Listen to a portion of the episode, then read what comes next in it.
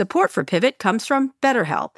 How do you know when your social battery is running on empty? Maybe you get a little snippy with your friends, or perhaps Scott Galloway, or maybe you just fantasize about canceling plans, creating one excuse after. You're fantasizing about me? No, no, no, never. You're fantasizing about me. Again? Again? Not once. Not once. I get it. I get it. I get it. I'm sorry. Go ahead. All right. Get off my ad right now. All right, canceling plans, creating one excuse after another why you have to stay in. I do that to Scott all the time. It's not easy to keep track of how much socializing is right for you. Therapy can help you build more awareness of what you need and when. BetterHelp offers affordable online therapy with licensed professionals. Scheduling is convenient and finding a therapist suited to your style is quick and easy. And we all know Scott Galloway needs therapy. Find your social sweet spot with BetterHelp. You can visit betterhelp.com slash pivot today Get 10% off your first month. That's betterhelp, H-E-L-P dot com slash pivot. Join Capital Group CEO Mike Gitlin for a new edition of the Capital Ideas Podcast. In unscripted conversations with investment professionals, you'll hear real stories about successes and lessons learned, informed by decades of investment experience. It's your look inside one of the world's largest asset managers. New episodes are available monthly. Subscribe wherever you get your podcasts. Invest 30 minutes in an episode today. Published by American Funds Distributors, Inc. Hi, everyone. This is Pivot from the Vox Media Podcast Network. I'm Kara Swisher. And I'm Scott Galloway. Uh, Scott, where are you right now again? Uh, we came home last night to Delray Beach, Florida. We live in a small town of Gulfstream. As I told you, we were the timing was inopportune. We were homeless in between houses and living with uh, my in laws, which is unacceptable given the situation. So we took yeah. off from Mexico and came home uh, last night and are staying at fr- uh, friend's place. Wow, wow! You're like you're like wandering. You're that's that's an interesting problem.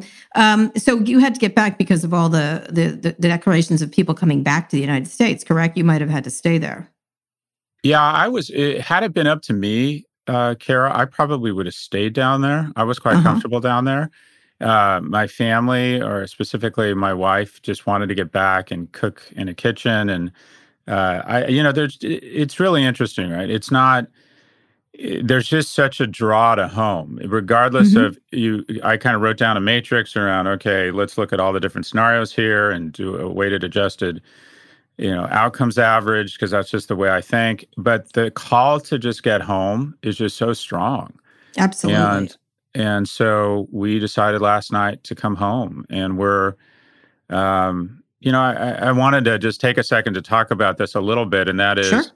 i think as we uh, I think we've spent a lot of time kind of evaluating what our leaders should or should not do, or what they've done or not done well, and talking about the data and the fear, and I think somewhere between the the fear, oh no, this is at the end of the world, and the greed of you know, should I buy Amazon, in, you know, injects a lot of people are starting to realize that any great effort or any great war effort wasn't a function of not a, uh, not just the leadership, but it was a function of in World War II, the Russian people had this just unbelievable willingness to sacrifice any one yeah. of them. The British had this incredible calm where, regardless of being bombed every day from the skies by Stukas during the Blitzkrieg, they just remain calm and carry on. And the Americans were incredibly innovative and productive and turned their their incredible corporate manufacturing machine into a war machine. And I think that you're seeing a lot of Americans be very innovative and also very generous. And I think key to this is that nothing nothing really wonderful here is going to happen unless we have a collective effort of 350 million Americans. And there's really two key components. And the first is to ask for help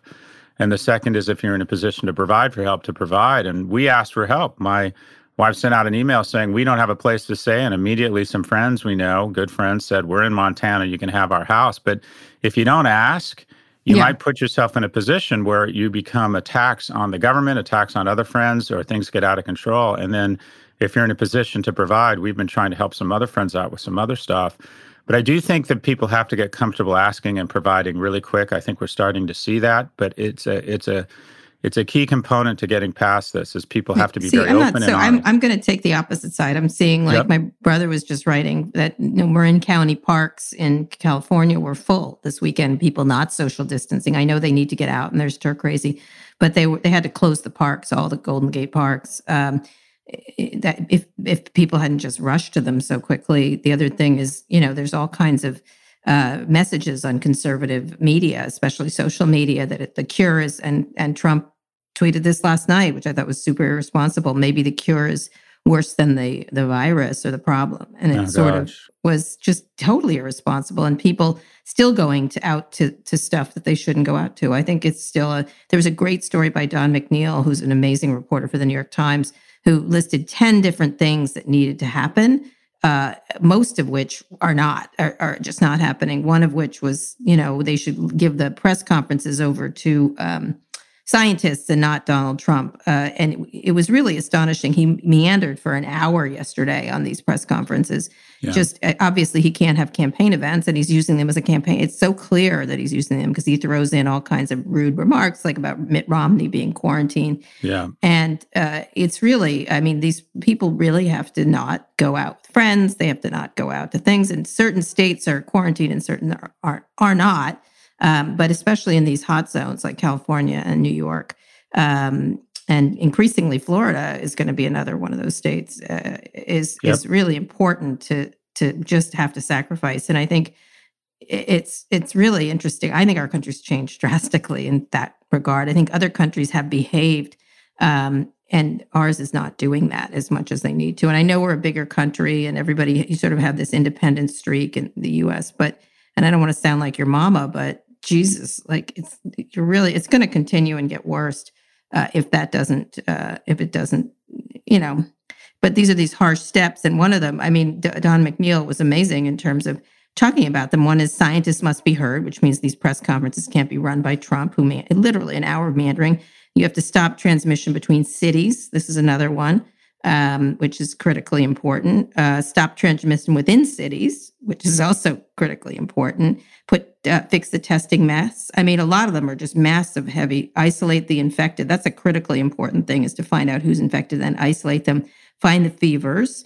Um, trace the contacts, which I, you know, oddly enough, I watched Contagion this weekend. Have you watched that lately? It's quite good. It's really quite. I think every, I think everybody's watching it, but it's just, so good. Yeah, but just just to your point, I I, I do think they're two separate things, Kara. Uh, one is what I was referencing was that I think it's important that people reach out if they need help, and I think you're seeing a lot of people who, when a hand is yes, extended, one hundred percent, a digital hand is extended. I want to be clear, are saying, "Sure, I can help," and I think a lot of that is going on, and I think we're going to need a lot more of it. It just as we're socially distancing, I think we're going to have to digitally embrace more people, and if you're in a position of security and comfort and with your family and safe that you need to start reaching out to other people to make sure they're okay. What you're talking about is is a, a function or derivative of one simple fact, and that is if everyone in this nation was able to distance themselves six feet from every other person for 14 days, this virus would perish. Yes, that's right. That is all we would need to do.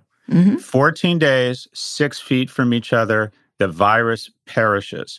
And so every degree because we know who was sick because we know exactly who was sick, by the way, so we could isolate them. But go ahead. That's exactly right, and mm-hmm. it would it would stop transmission.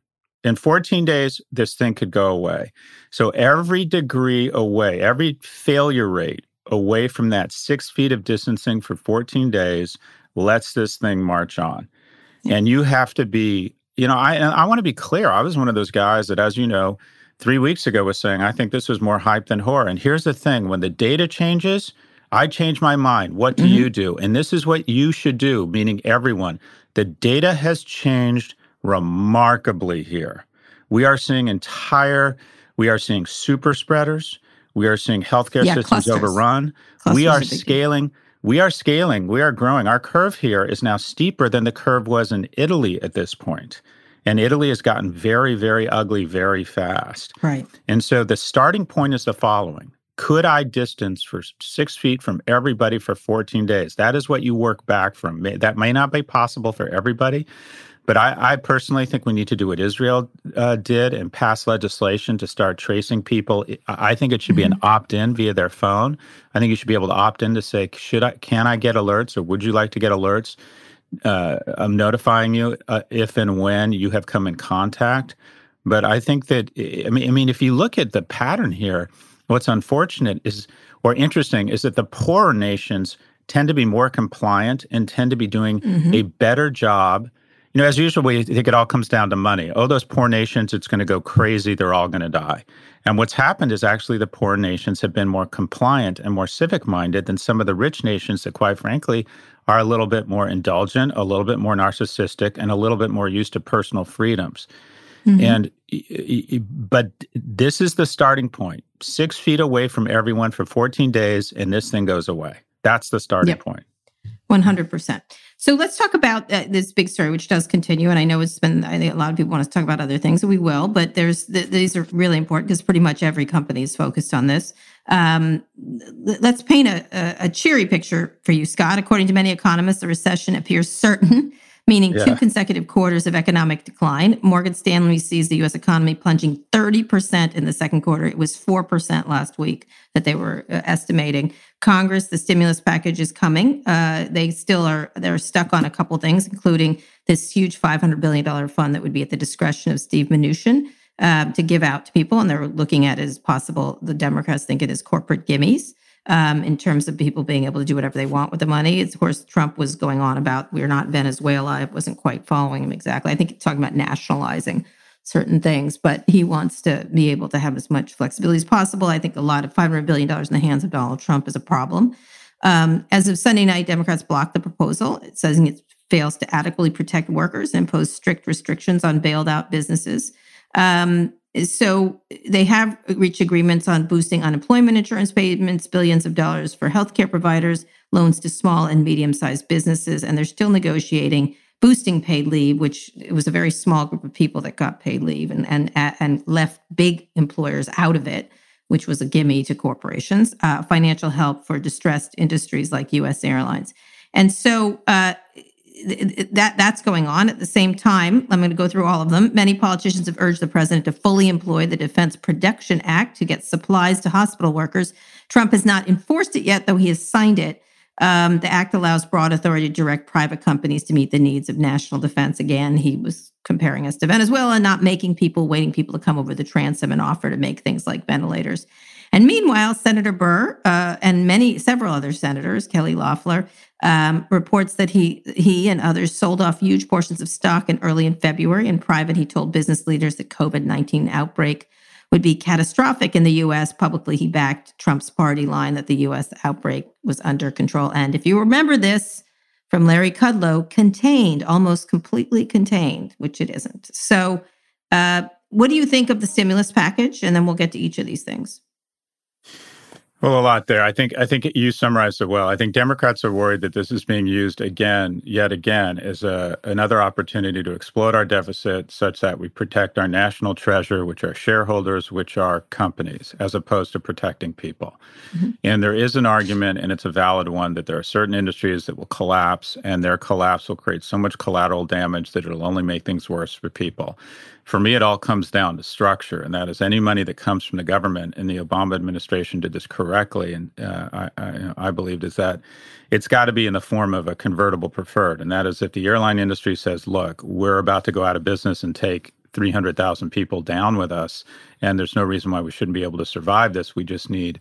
Money, it shouldn't be grants. It should be in the form of debt, meaning that it's a loan and it either gets paid back or it gets converted into equity if the companies come rolling back. The money that was lent to the banks, the government actually made money. That was a bailout that worked. The bailout of the autos companies, that was a bailout that worked because mm-hmm. these companies were viable businesses that had a trope event and when they took that capital and survived and came back, the government and taxpayers got that money out. That was the correct structure. But just having Stephen Mnuchin writing checks to industries whose CEOs have given yeah. money to the Trump campaign is really, really dangerous and a bad idea.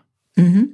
So, what they're going to have to do, give it up, or who's again, they're still politically selling it. It's really kind of crazy that they're trying these things at this moment in time. And I mean, I get the idea that we have to help these companies and that through helping companies, we help workers, but direct help for workers. So many stories about people really just plain out suffering. Um, and other countries are, you know, and other companies in other countries are, you know, protecting workers, giving them up to 75% of their salary indefinitely at this point. Um, and so it's a really interesting juxtaposition is that we should save the corporations before we save people. But I think most people um, I get their I get their overall argument, but it certainly really falls down with the idea that Trump being able to hand out five hundred billion dollars of gimmies it seems problematic to say the least. They're also talking about a package, a loan package or a loan program to small business where you could get up to, I believe it's one month's worth of expenses in the form of a mm-hmm. loan. And that loan could be forgiven to the extent that you don't uh, lay off employees and the amount of your employee payroll costs that month could be forgiven. And then back, flipping back to the large corporations, you know, the tough pill to swallow here is that uh, a lot of these airlines have taken between 90 and 98% of their profits and use it to buy back stock, which is yeah, is buyback. That's another it, thing. I don't want to call financial engineering, but it's basically an it's an efficient way to return money to shareholders, and yep. I understand why companies do it. But it's like, well, you take a risk when you do that, and the risk is when the tide goes out, right? And the tide yep. has gone out, and there is, while everybody, you know, while the Republican Party and Americans and leaderships always like to call themselves capitalists, mm-hmm. part of capitalism is that when there is a trope event, companies go out of business. And that sounds harsh, but the companies that were very conservative, the companies that that didn't spend a ton of money on share buybacks, that let that let their share price perhaps be lower, but maintained a ton of cash on the balance sheet, that got a lot of grief for it. Well, they should be rewarded, quite frankly, for that conservatism. And the companies that have, I would say, lived more aggressively and bought back shares more aggressively, quite frankly, they're shit out of luck. And so I, you know, there if if several if a lot of businesses don't go out of business here, in my view, we've done something wrong. Hmm. This is this is, or let me put it this way: stop pretending that we're capitalists. Yep, that's a fair point. That's a fair point. Now, the Defense Production Act, this idea of forcing people to make things, Trump has not enforced it. What do you think about that? Well, there's this weird, there's just this weird dynamic developing where it feels like the Trump administration is starting to set up this dynamic. He said something, he said, we're not a shipping service or a courier, where he's basically saying to the states, you know, kind of good luck, you're on your own and it's up to the states. Mm-hmm. And the Fed, almost as a means of saying it was never our responsibility and uh, trying to trying to immunize themselves from blame around this. And mm-hmm. it strikes me that anything around the supply chain, that this is a judgment call. I don't know enough about supply chain. I'd love to get a guy like a Mark Ibbotson mm-hmm. from Walmart or or um, an Oliver Sloan uh, from Amazon. I would love to get a supply chain expert to say what does it mean to federalize the supply chain here, and does it make sense? Because I, I, I get literally irate, and I'm pretty sure you do every time I read a story about the fact we don't have enough ventilators. I'm like, we can put, we can produce we can produce thir- you know 4 million devices that have more processing power than Apollo 13 called a smartphone every 7 days but we haven't figured out a way to produce more ventilators. Yeah well he doesn't want to make them. He, he kept saying venezuela. I don't know why that was his country that we can't ma- nationalize industries. I was like sure we can on ventilators. We can do that. They're not doing anything else right now they might as well make ventilators. You know what I mean? Which really was helpful. Well, they're talking Ford, Ford and General Motors. It's really interesting. Ford and General they Motors. want them to call them. That's what they said. They prefer them being called rather than them ordering them. Right, right. They're so twisting their arms, I guess. I, I, don't know how much of it is hype because it's an item we can focus on, but I've heard the auto companies are starting to ramp up production. Mm-hmm. You know, I, I wouldn't be. There's there's a lot of notion around innovation that. I mean, first off, let me back up. The the wonderful thing about our species and the reason that we are kind of at the top of the food chain it's not because we're the st- strongest smartest or fastest it's because we're the most adaptable and if you look at any race that's died out or survived it comes down to one thing adaptability and it's important that we look at the data as this goes on and learn from it and one of the things we're learning and there's some bad things we're learning we're learning that young people are not immune we're learning you know, we're learning that the mortality rates are probably lower, and that makes sense. Just as the mm-hmm. As the as as as the denominator gets bigger and we get better testing, we find out the mortality rates are in fact lower. What we're also finding out is that oxygen, in most cases, can replace ventilation. That in a lot of cases, yeah, people who have my oxygen brother was telling me that. Yeah, can serve. We're also finding that ventilators can be hacked to serve numerous people. Right. You know, we're and we're going to find as there's certain types of technology or companies producing technology that can be switched over, just as we switched washing machines over to propellers and, and aircraft engines. We're going to find out that we can do ventilators. But I think that kind of what I'll call the pointing figures and fingers and figuring out who's responsible. I, I I'd like to think that is subsiding, and people are saying, all right, I got this. We can we can handle the scary dynamic that's developing is the federal government seems to be in protection mode and starting to say, well, it's not our it's not our responsibility, it's yours to the states. And that doesn't feel like the right war footing. Yep, yep, I agree with you. I think it's uh, these. I watch these things, even though they're saying don't broadcast them anymore, because I'm fascinated by the the self regard and stuff like that. That that people are some people are sucking up actually. And then leslie uh, senator burr uh, and and others who have been benefiting. This is just this they should be prosecuted. That's the only thing i can think like come on. Like this is just really the worst. If this is what you know this was in ProPublica kelly loeffler was another one. She's making excuses that her husband does what he wants with their money uh, in her name. Uh, in his case it looks like he was he immediately sold when he understood the the problems. Um, what do you do about these situations? These people are briefed with lots and lots of information that the American public wasn't getting. And also, he was sort of backing Trump's idea that this was no big deal. Well, I, I don't. I don't want to be an apologist because this is you hear this and it's just gross. You you you're providing one narrative to the public. Meanwhile, you're you're selling like crazy, right? Because you believe something different. Uh, trading stocks is largely a function of you know wealth management diversification but it's also based on information. And once you feel you have insight into something you buy or you sell. Whether it's you and i on a show we keep hearing about cloudflare or cybersecurity and we say okay i'm going to buy cloudflare because i have special insight into that. You can see or at least i sort of empathize that these mm-hmm. individuals felt like they saw something and they said, okay, let's let's sell this stock. And that's something that happens every day. What needs to happen here, full stop, is that if you decide to run for Senate, if you decide to run for the House of Representatives, there's a lot of wonderful things about it. And clearly there are a ton of wonderful things about it because they all cling to fucking power like it's life. Mm-hmm. And none of them mm-hmm. seem to ever want to give it up or actually go home and retire. So if it's so wonderful, one of the things you're probably going to have to give up, and there should be legislation and laws around this, is that once you're elected to the Senate, once you take an oath in the yeah. House, your assets go into a blind trust that is managed by a third party that you have no control over. There's just yes, too many potential conflicts. These people Absolutely. have too much power. They get to see national security briefings on what is happening and what assets might be purchased in bulks of billions before the market sees yeah. these things. They see that shit every day. So this is and the fact that Donald Trump still has power over his assets, again, is more, in my opinion, more evidence that, of this this problem that turns into corruption. So this is this is hopefully turns into something good. You're elected to the highest uh, bodies of the land, the greatest legislative bodies in history. Boom, sorry, your assets go into a private trust, which, quite frankly, is probably better off for all of them in the long run. Yeah, in the end, you're 100% right. And then lastly, and we have a friend of Pivot coming on in a second, is uh, companies like uh, tech companies, Uber and Lyft. Lyft, they were up a little because Lyft announced it will work with healthcare, government, and nonprofits to give away tens of thousands of rides to people in need. That includes uh, everything from delivering medical supplies, getting patients critical medical appointments, and Airbnb, which I think is the biggest company hit here, which was sort of going to be the great uh, public offering this year. Yeah. Their their bookings are down 95% in Asia, 75% uh, in Europe, and 50% in the U.S. Uh, in an open letter, they asked federal policymakers that they consider measures to financially support Airbnb hosts and gig workers. Really, and these are gig workers in a lot of ways. Um, during this time of crisis, but that hasn't stopped frustrated hosts to take to the internet to suggest a class action suit against the company. I don't know what they could possibly sue them for, the COVID virus.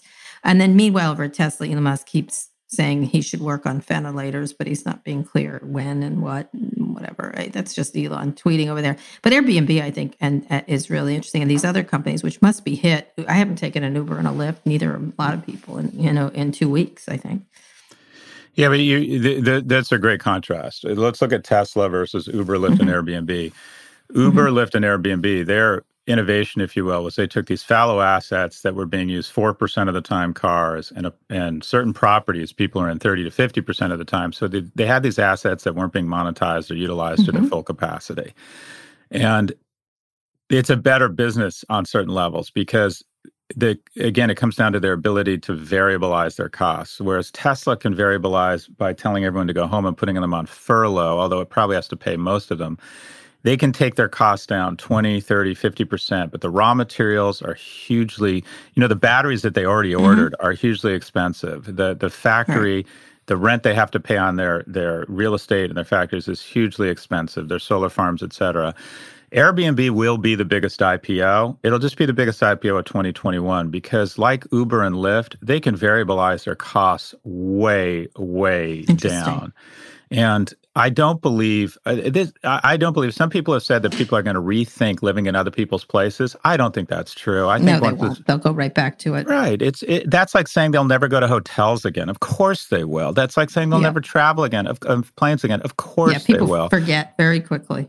So Airbnb and Lyft, I, I've, i thought Lyft and Uber were dramatically overvalued, and I've been a very, very bearish on them. Quite frankly, I'm bullish on them now because they have cash and their abil- their ability to variabilize down their cost structure. If no one's taking an Uber, guess what?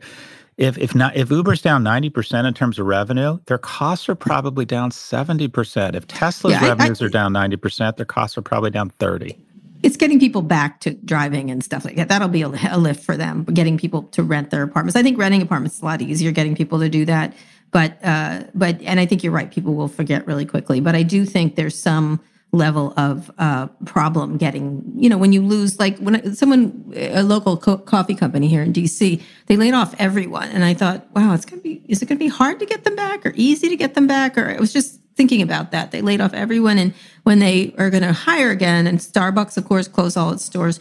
What do they do once they aren't paying? Like it, it it's a heavy lift to get everyone 100%. back back and working, and I think that's that's the issue that these companies face, like other companies, not just tech companies, but.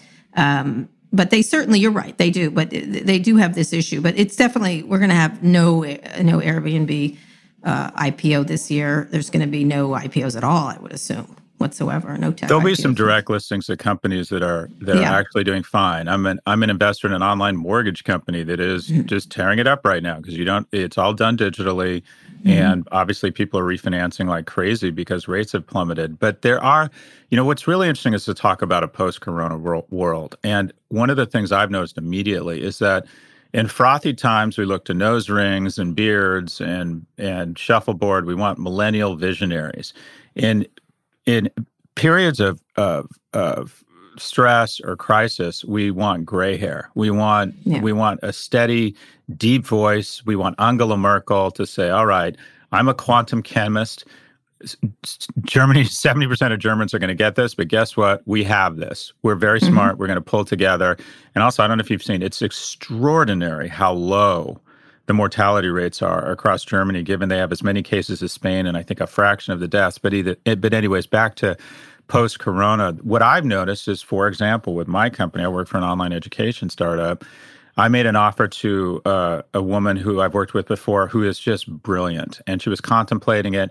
She also had a, an offer to be a very good offer from a Fortune 100 consumer firm, and she was about to join us. And then this hit, and she's going with the large consumer firm because there's something very appealing about a company right now that has staying power, a huge balance sheet, healthcare, and also, quite frankly, the stock has been cut in half, meaning that the options that this person's going to get might be worth a lot more.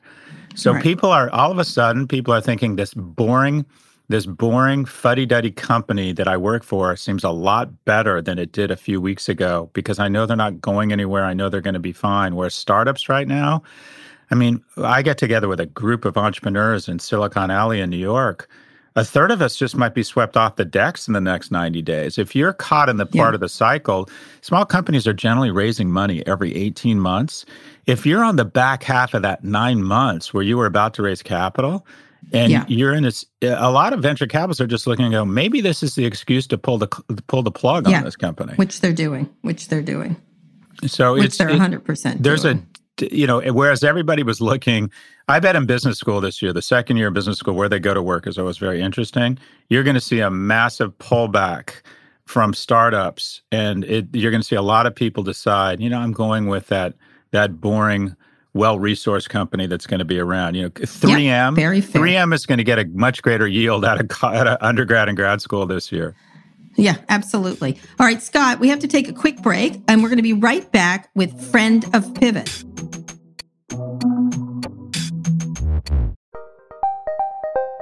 Did you know the Capital Ideas podcast now has a new monthly edition hosted by Capital Group CEO Mike Gitlin?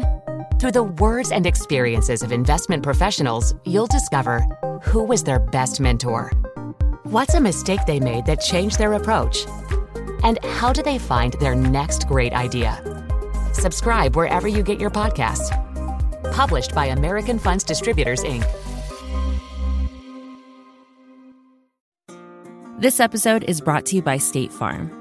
You've heard it before. Like a good neighbor, State Farm is there but it's more than just a tagline. Because State Farm agents are small business owners themselves who live and work in your community.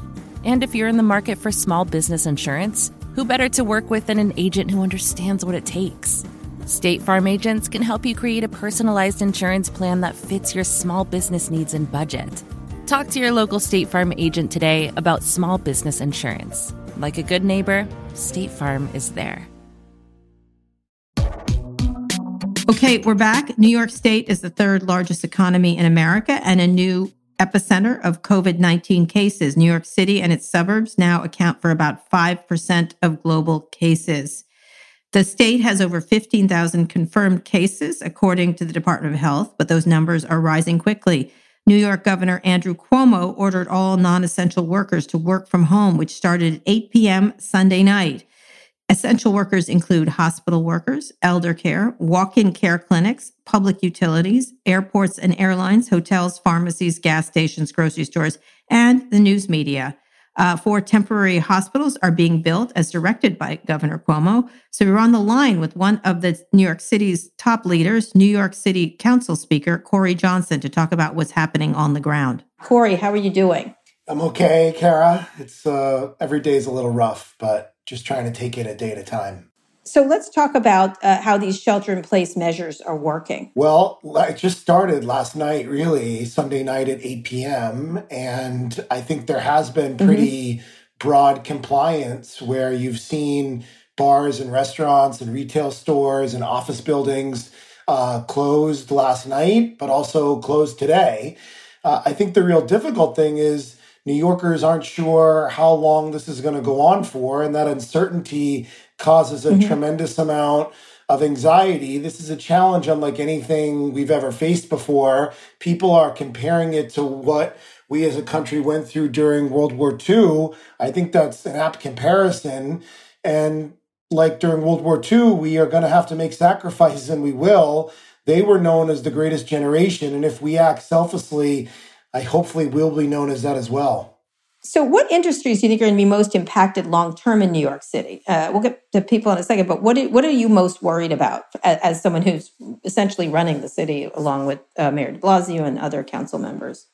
I'm most worried about our small businesses, our bars, our restaurants, our mom and pop stores, our small retail establishments, the hospitality industry, uh, hotels all of these jobs that really make up the backbone of New York's economy, both at the neighborhood level, the small businesses, bars, and restaurants, but also the hospitality industry, which is so important for tourism. In 2018, we had 68 million tourists visit New York City, the highest number ever recorded. And before this crisis began, unemployment was at 3.9%, one of the lowest numbers ever recorded. So those local small businesses, uh, the bars and restaurants and other ones like that are the ones that I'm most worried about because unless the federal government steps up in a real way that helps out businesses like that, it's going to be hard for them to ever come back. Well, how do you re-enter? How is your what's is is, is the federal government helping them, and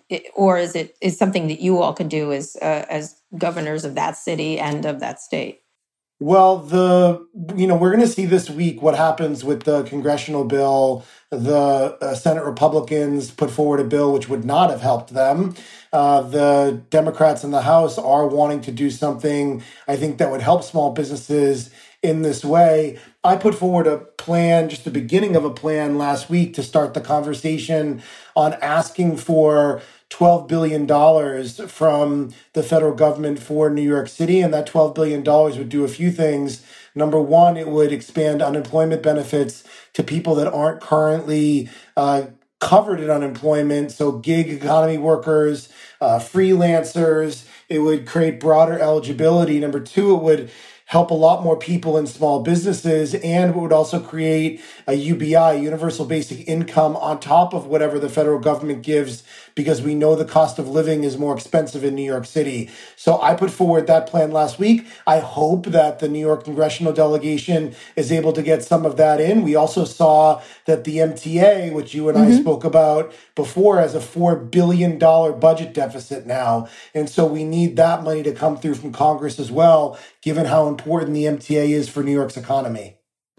Yeah, Corey, this is Scott Galloway. Uh, first off, thanks for your, your good work and your constant or your vigilance around this issue. If there was one thing you could ask New Yorkers and New York businesses or institutions, I work for NYU, if there's one thing you could ask of of New York citizens or of, of businesses and institutions around the city, what would that one thing be?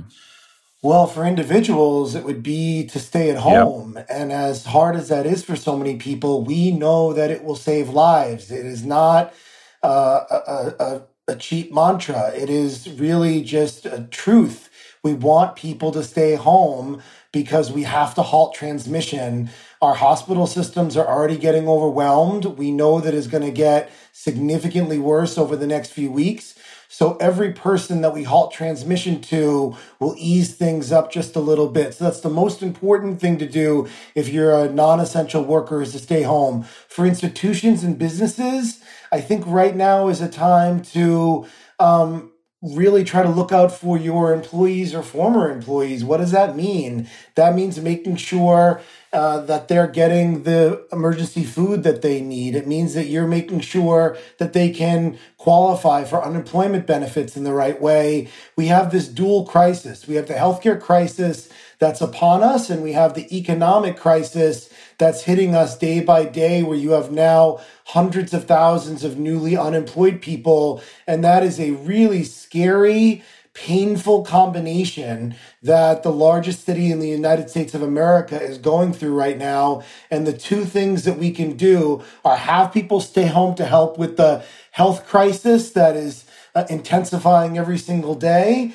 And then on the economic crisis, we need to come together and help each other. I'm not sure the feds are going to do it for us. So we as a city, a business community and the nonprofit community are going to have to look out for currently poor New Yorkers, but also the entirely new class of unemployed people who are really going to be struggling economically. Yeah. Also, do you expect the um, the Navy ship coming to offer much reprieve in, in the hospital part of the? Because it's also hosp- the hospitals being overwhelmed because the, the denseness of New York. I think people in other parts of the country don't understand how you know incredibly dense it is. Is I think it's probably our one of our densest cities. Um, do you expect that to reprieve problems or building of hospitals?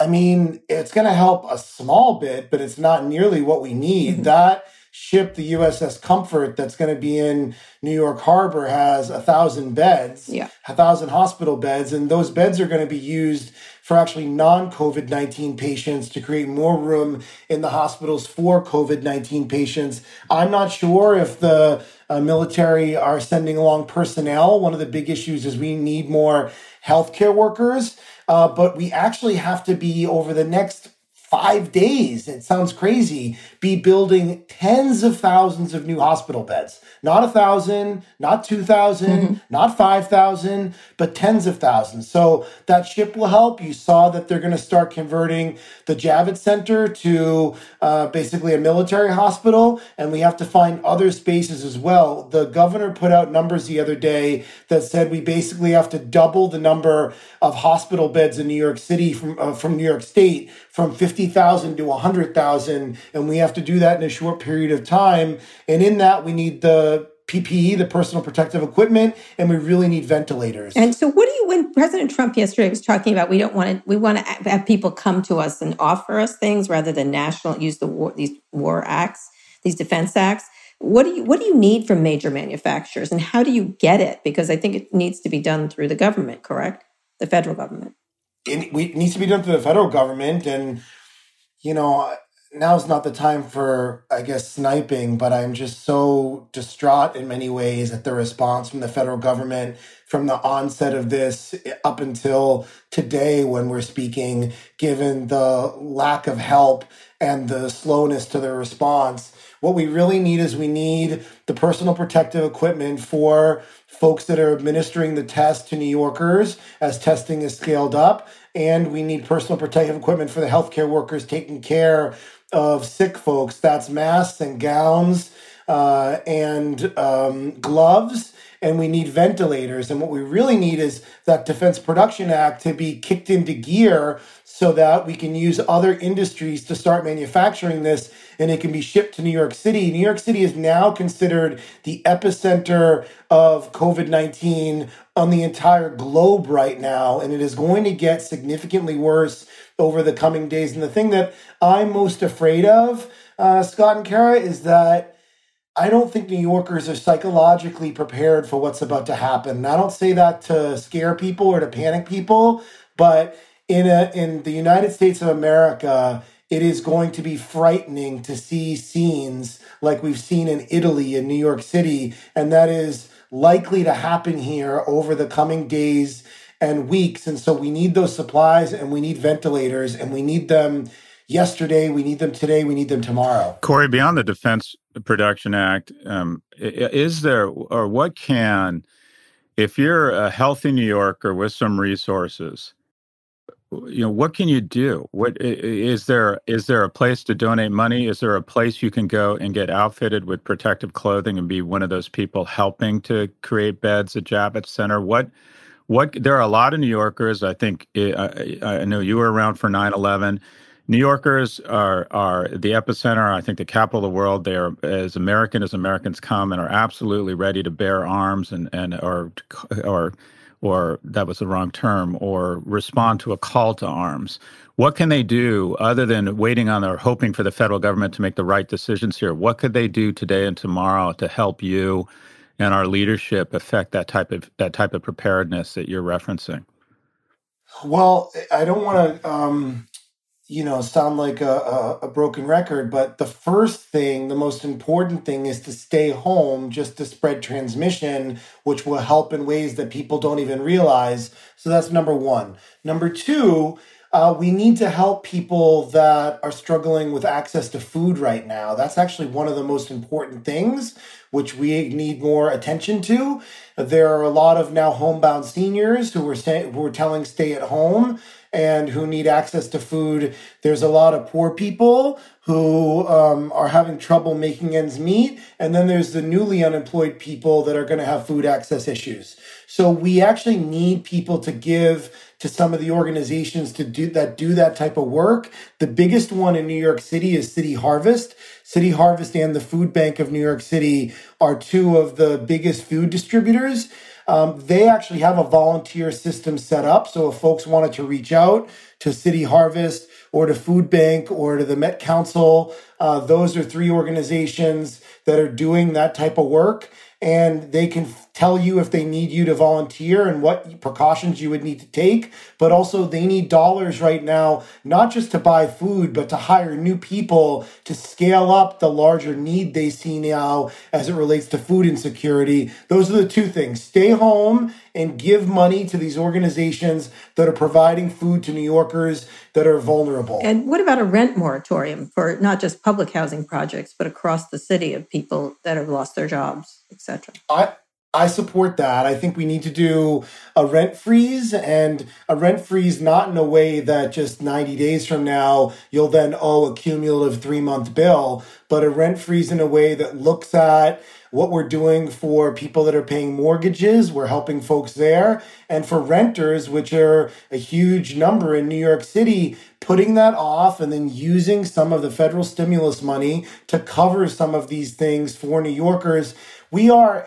eight days away from the beginning of April, and all day long on social media, I am have people. I'm having people tweet at me and send me Instagram messages and comment on Facebook that the thing they're worried the most about is paying their rent right now because of the cost of it. And so we want the state and the feds to enact a rent uh, freeze that will give people peace of mind and then figure out from the federal level how to pay how to pay for that and how to compensate some landlords for that uh, that may be struggling as well because of this so how important to you you just talked about you getting uh, messages on social media with everyone sheltered in place Um, how how is that? Is that more worrisome for you, or do you feel like it's a good way to reach your constituents? I mean, trying to govern in this must be very difficult in terms of being able to reach out. You saw in Congress, you know, people are getting COVID nineteen from assembling. Essentially, how do you govern in this environment? How does it impact you all personally? I mean, everyone's talking about Cuomo. I want to marry Andrew Cuomo, which is adorable, but still,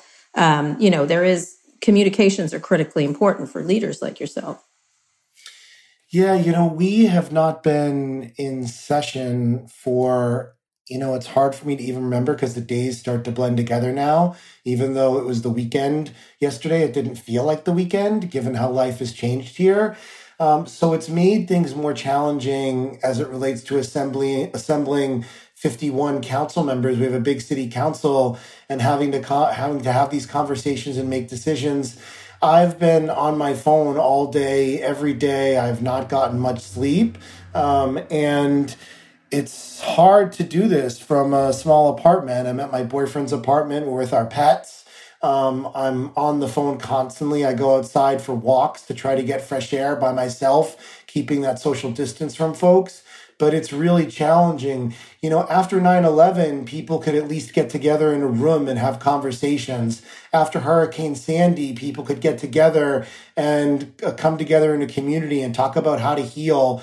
This is much more difficult. And one of the big fears that I have for New Yorkers is that even though we're telling people, to socially distance and to physically distance from each other. I'm really worried about social isolation and emotional isolation because those things are not the same. It's really important that New Yorkers reach out to one another, FaceTime with each other, Zoom conference with each other, check in on your single friends, check in on older neighbors even if you can't actually physically be with them, knock on their door and talk to them through the door. People are really going to need that that connection with each other during this time. And I find that as an elected official, but I also know that as a New Yorker that uh, days are like roller coasters for people, and it's going to get potentially worse. Yeah, it's it's it's very sobering. Um, it's but uh, I just want to reiterate. You said that uh, both City Harvest and the Food Bank of New York, uh, staying at home, uh, reaching out and embracing their social distancing, and then there's sort of a digital embrace, reaching out to people. I think uh, I hadn't thought about it, but reaching out to your friends who are are single and maybe don't have the comfort or in some cases the, the stress of a partner um, but uh, I think all of those make make a ton of a ton of sense. I'm curious at the city level, what is the do do the council people uh, each day talk with the mayor who speaks with the governor? What's the chain of communication here? You know, it doesn't really work that way. I mean, typically we as a council are all talking to each other. But again, this is unlike anything we've ever done before. So we've been having conference calls that I've been leading with the 50 other members. I've been speaking directly to the mayor and to the governor both. Yesterday on Sunday, I spoke to both of them separately. You know, I uh, haven't always agreed with the mayor and some of the decisions that have been made here. And so I've spoken up on wanting to move more quickly. Um, and sometimes I've spoken directly with the governor about that. The mayor has known my concerns as well. And so this is sort of, uh, you know, it's an ad hoc individual basis thing. I'm not sure there's real, a real structured chain of command. It's people kind of trying to figure out on a policy basis by policy basis how to move things. It's so interesting, Corey, because if you look back, everyone talks about the St. Louis versus Philadelphia examples during the, the influenza outbreak of the Spanish flu it looks as if we assume that America is going to have one unified response. It looks as if we have uh, we're going to have a pretty broad disparity in terms of the the damage here. The two cities I'm seeing compared most are San Francisco, which has enacted a lot of these measures and seems to be I don't want to call it flattening the curve. They're far from safe. But it looks as if the virus is on or infections are on a entirely different trajectory than Miami, which doesn't seem to be taking it quite as seriously. Are you hopeful, or do you do you see have you seen a big change in behavior in the last 72 hours? Do you think New Yorkers are more like San Francisco or more like Miami right now in terms of how seriously they're taking this? I think New Yorkers are taking it seriously, but one of the things that's different about New York City, even from San Francisco and Miami. I think we're more like San Francisco in the comparison that you're making. But one of the big differences is that we are a much more densely populated city. Yeah. And so we're more on top of each other, which creates unique challenges. You know, the parks have been really important for people to go out and get fresh air. But I've said, and the mayor and I have disagreed on this over the last couple days, I've said that I think we need to close the playgrounds we should keep the parks open, allow them for uh, social distancing and exercise as people need to get out of their homes. But I've said we should move towards a summer streets model. What does that mean? That means that you could identify certain streets to totally close down since there's not much traffic these days in New York City and actually use it for uh, leisure and recreation for children and adults to create to alleviate some of the pressure off of the parks. So even though I think we are more like San Francisco in that regard, we have a unique challenge that a neighborhood park has a lot more people in a neighborhood than these other cities across the country, and that has been something that we have to contend with. And so I've put in, I've put forward a plan today on what we should actually do on parks and streets and playgrounds to try to figure out a way to create more space for New Yorkers. Right, that's critically important. And last question, Corey, how are you doing? This is like a massive leadership challenge. You, when we talked last, you're one of the people running for mayor of New York. How does it how are you doing? I mean, I, you know, I know that sounds like, are you okay? Yeah, I'm okay. You know, I uh, it's a roller coaster. It's hard. I've every day just been trying to do two things. Number one, uh, be a good boyfriend to my boyfriend, and uh, he's been a great boyfriend to me because we're really relying upon each other right now.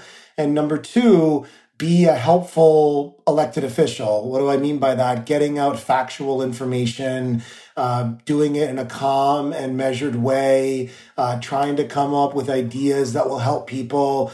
But have I been anxious at certain points? Yes. Has it been scary at certain points? Yes. Uh, but also, I try not to get wrapped up in that. I try to think of what is the next thing I can do to be helpful, one foot in front of the other. You know, one of the big things that's been most helpful to me throughout this is the lessons I learned from my own sobriety. I've been sober for almost 11 years. And in sobriety, I take life a day at a time. I don't drink a day at a time. And that's been successful for me. Through this crisis for New York City, we have to just take it a day at a time as New Yorkers. We have to sometimes take it an hour at a time where it's difficult. And so, even though I'm the speaker of the city council and I'm trying to be as helpful as possible, it has similarly been uh, you know, anxiety producing, but I'm trying to just uh, focus on the things that I have control over, which is not much right now. I'm saying the serenity prayer a lot, uh, and trying to be as helpful to New Yorkers that are looking for accurate, factual, calm, measured information. Those are the things that I'm going to try to do every single day. All right. So, cool. Kara, I, I, I, apologize. I just have one quick question. Sure. You're on the ground. Are you in favor of, of the federal government passing legislation or quick, quickly passing legislation around GPS tracking? Do you think it would be a good or bad idea given the risks and the concerns? I haven't followed it enough. I saw some story last night on PBS about it. I think it, if we were going to do anything like that, it would need to be done in a way where you wouldn't be abusing the Constitution and civil liberties. Yeah. Uh, so, you know, with this administration and with this Department of Justice and with this Attorney General, I'm not sure I would trust them to do that. If we had another administration and another Attorney General that could handle it in the appropriate way, then I might feel more comfortable. But I would have to look at the details. This is an extraordinary time, so we are going to have to think in, about things and potentially do things that we would not do normally. Uh, but with this, with these characters at the at the federal government level we have to do it in a careful way that's why it's so important we have the democratic house of representatives which has been a check on the republican senate and on the president throughout the this crisis. And most right. importantly, I promise this is the last question. Okay. I, I, apologize, Gary. I can't. I can't That's resist. Okay. This is key and really, really will probably define whether you go into higher office. What kind of pets do you have? we have a cat and a dog. What kind of the dog? Is, what kind of dog? He's a he's a mutt. He's beautiful. Rescue dog. Cody. He's a rescue Aren't they the dog. happiest, uh, the happiest and healthiest uh, dogs? He's he's making us so so happy. And What's your best guess? rescue- What was the mom? What was the dad? Oh, I'm not sure, but he's so Oh my beautiful. I God, posted Scott. a video.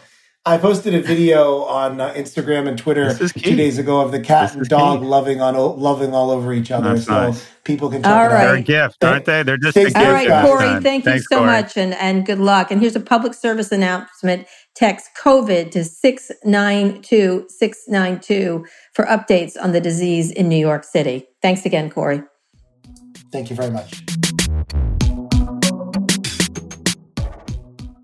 Support for this podcast comes from Constant Contact.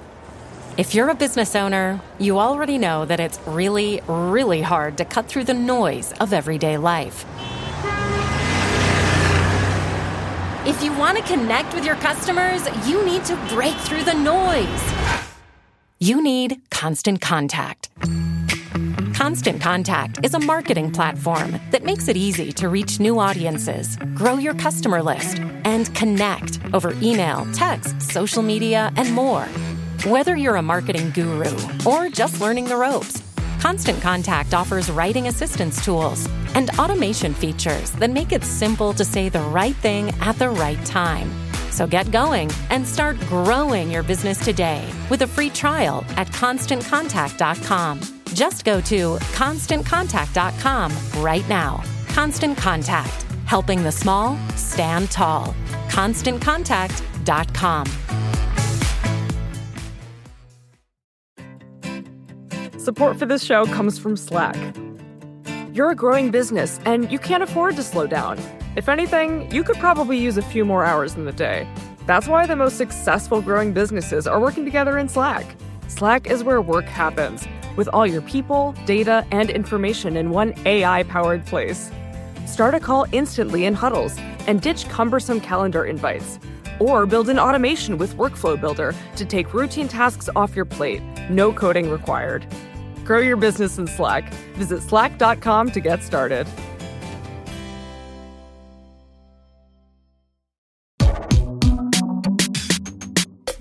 Okay, Scott, we're back with wins and fails. Do you have, let's start with wins, Scott. Do you have any wins? Let's have some wins. I like Corey Johnson's a win for me. Frankly. He's a win for you. You've known Corey for a while, right? I have since he was a teenager, actually. Really? was- yeah.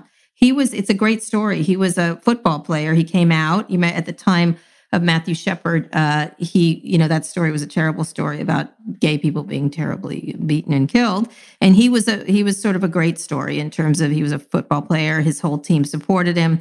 And, uh, and he was, uh, it just was a great story at the time of really bad times. And he's been an incredible, uh, he was an incredible young man when he was a teenager. I was sort of Wow. helping him and trying to figure it out. And he's grown his life in amazing ways. And I think he's he's one of the contenders for mayor of New York for sure, but certainly been, has been a very good uh, speaker of, uh, of the city council. He's just a just a really impressive young man.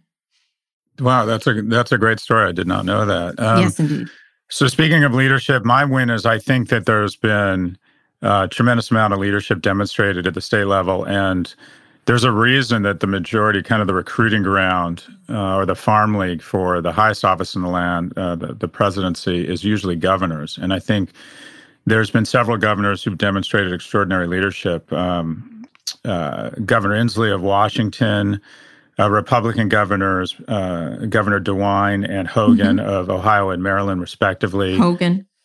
Uh, excuse me, Governor Hogan, uh, Governor Whitmer, Michigan, Michigan, Governor Newsom, who I know you know of California, and of course, Governor Cuomo, and I'm sure there's several others who will emerge. But if you contrast their leadership style versus the leadership style coming out of the federal government right now, it's one where they are uh, taking responsibility, uh, not taking any bandwidth or time because the attention graph is an asset here to talk about politics or in any way be disparaging of other people. They're never self-congratulating, uh, self-congratulatory. They they're ruthlessly uh, adherent to the facts, constant and constant communication, taking responsibility, very being very open, having an open, sober, sober conversation with their population, and ensuring them they will get to the other side, which is, which is exactly what good leaders do. So my win Yep. are some of the governors stepping into the void here and demonstrating real leadership. Except for the governor of uh, West Virginia, who really is just a disaster in terms of things he's telling people. Um, anyway, I, I, agree with you. I think governors, it shows why they do become presidents. You're exactly right. Um, I think a win for me, I'm going to, uh, as some of these companies are stepping up, like Facebook just gave 720,000 masks to, uh, to California, to the healthcare workers. They had them, a lot of companies had stocked up on these masks for the fires in California. Um, and so I think when I see, I do see uh, companies doing bigger things. I think there should be more done by companies mm-hmm. um, for, for their workers but uh, that's a win for me. Good. Um, all right, fails. You go first with fails, Scott. I don't have a fail. I'm I'm sort of I'm trying to stay. I'm literally. I'm not. I'm. I feel as if every day the front page is a series of fails with a few human interest stories. But I don't. I don't have a fail this week, Kara. Well, I'm going to go with Senator Rand Paul, who became the oh, first gosh. U.S. Senator. I knew you were going to say that. I literally you knew you were going to say that. yeah, He's, that's a softball. We three had softball on that one. It's not a softball. He's the first U.S. Senator to test positive for COVID 19. But last yeah. week, he was the only no vote against the coronavirus aid bill. And then he also wandered yeah. around the Senate. Yeah, he went, didn't he go senators. to the pool? Didn't he go to the Senate pool? It seems like it. It's just now they're denying that he knew about it, but he knew he was being tested. And so uh, there, I think there's more of a story there. And I think he's just he, he's he was already the worst human being in the world in the terms of the Senate, and he remains that way. Um, just Smart a selfish, He's a, he's uh, I guess. But he's a weird. A, he's the only senator that's been beat up in his own home, which I find is an interesting fact about him. But the other, what's interesting here is in the in the world, like the mother of all karma, is that the Democrats might get a majority in the Senate because all of the all yeah, of the the Republican senators he was hanging out with in the pool have had to self quarantine. Yeah, yeah, typhoid Randy. Oh, God, what a just a just karma. Uh, you know, yeah, that is uh, you don't want I don't want him to be sick, and I hope he gets better. But when he gets better, I'd like to yell at him. That's what I'd like to say. Is I'm glad that same thing. You know, Harvey Weinstein has COVID nineteen, which is really that's very strange. But I, I, I want to be he's clear. In a, he's in the prisons. The prisons are like hotbeds for hotbed. Yeah, disease. that's very so strange. I don't. I hope we don't spend another second talking about Harvey Weinstein. Right, but Senator. I just want to say, Senator Paul. I don't agree with his politics. I do think he's a very creative thinker, and also, I would love to have dinner with him and his father. Remember Ron Paul?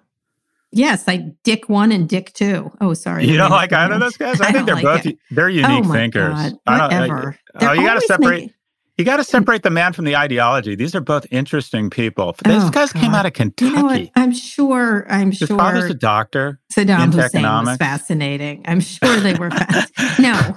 yeah, that, that's a that's a fair equivalence. I just I don't know. Lots of lots of horrible people are fascinating. They're you know, horrible people. Consider Those are yourself. not horrible people. Oh my God. That really? guy would be that guy would be fun at a football game. I would. He uh, goes Ron Paul swimming. especially he's in the he gets a test and then he says ah i think i'll take a swim i'll take like, a dip in the, in the senate pool like are you crazy like yeah. thank you if you end up with a democratic majority but honestly sir it's just like ugh. and then secondly i'm going to give one more fail since you didn't have yeah. any okay. is after you know romney was sitting next to him at lunch mitt romney and he's because his wife has immunocompromised uh, compromised um, he's quarantining himself very dangerous situation for him and then Trump is says something rude. Oh, too bad that about awful. that. Uh, it was that awful. Was what an asshole! Like, and then awful. pretending he wasn't being sarcastic. I'm sorry, such a douche move on his part, Yeah. and just gave, told me everything I needed. Like in this case, it's just it's just gross. Just that's exactly who he is. That's that moment was exactly just a douche McDouche, and that was really rude. I don't care what if you agree or don't agree with Senator Romney. This is just like and again, I don't want Senator Paul to uh, die or suffer or stuff like that. He's when he gets better. I, I hope he gets better. I hope anyone who has this gets better. Uh, but it's just uh, douche McDouche. That's what I have to say. Thank you. Shavings of douche on the douche salad. All right. Anyway, Take we've got to go, Scott. take All us right. home. Before we go, is there anything making you happy this week? Anything my happy? Well, I, I was joking earlier that one of the things I've discovered is what assholes my children are hanging out with them this Oh, much. no. But yeah, it's like this is a father. we're we're uh, a lot of moments of engagement, uh, hanging out with my kids. We we've uh, they've adopted my favorite hobby, which is watching television, and we have a bit of a TV Olympics, where the first round is uh, Family Guy, The Simpsons, and The Wonder Years, and Oh, we're okay. gonna start with those three, and we're gonna limit it down to two and watch three episodes each, and then we're gonna limit it down to one and watch an entire season. That's how the Galloways roll. Oh, uh, wow. Why don't you try West Wing? And that was when we had a really good president. They're 9 and 12. They're 9 oh, and 12. Right, They're precocious. They're not that precocious. All and right, plus, okay. what do young boys need more of? Screen time, Kara. Oh, That's oh, what right. they need That's more of. True. Screen That's time. True. It's nice watching together. We've been doing a lot of movies together. Yeah. I'll tell you what I like. Having uh, being quarantined with a baby and teenagers. I love it. It's great. Yeah, that's uh, nice. My son Alex fed uh, Clara, her first rice cereal. It's been a delight in terms of being quarantined with them. I have to say, there it's really fun to watch them interact. And um, a, ba- a happy qu- baby is a nice thing. That we is we nice. don't have uh, childcare now, which is going to be a challenge, but it, not compared to other people for sure but uh, it's really nice to have a baby during quarantine. And you have one that's thinking about college next year. It'll be very interesting yeah. to see how that's this impacts all of that. Supposedly well, the SAT's been canceled. All kinds everything, of everything. There's no. I, I, doubt there'll be a prom. There'll be. It's it's everything will be canceled. I was just going over the schedule last night. And did you go like, to prom? Did Kara Swisher go to prom? I went to three proms. I went in my ninth grade, in eleventh grade, and twelfth grade. I had a boyfriend that was older in ninth grade. Yes, I did. Really? I had boyfriends out the yin yang in high school, my friend. I, we will talk about that at another really? date. Wow. Yes, I Good did. I'm sure. I am Good sure that I have gone out with more men than most most straight. Anyway, there you have it. Nice. My slutty, my slutty youth, uh, my slutty straight youth. God, anyway, I wish I had that. That sounds uh, nice. Sorry, I, I, had a nice boyfriend. He's very nice. I, I he is. He was a nice guy. He is a nice guy. I don't know. I haven't seen him in years. Anyway, uh, let's not forget if you have a story in the news and you're curious about uh, it, uh, what you want us to hear our opinion, email us at pivot at voxmedia.com to be featured on the show. Scott, can you read us out with the credits? Today's show was produced by Rebecca Sananes. Our executive producer is uh, Erica Anderson. Special thanks to Drew Burrows and Rebecca Castro. If you like what you heard, please download or subscribe. Stay well, distance. Remember, remember, six feet from each other for 14 days, and this virus perishes from the planet. Six feet, 14 days. Every degree back from that creates more risk for you, your family, and people who are vulnerable. We'll be back later in the week for a breakdown of all things tech and business.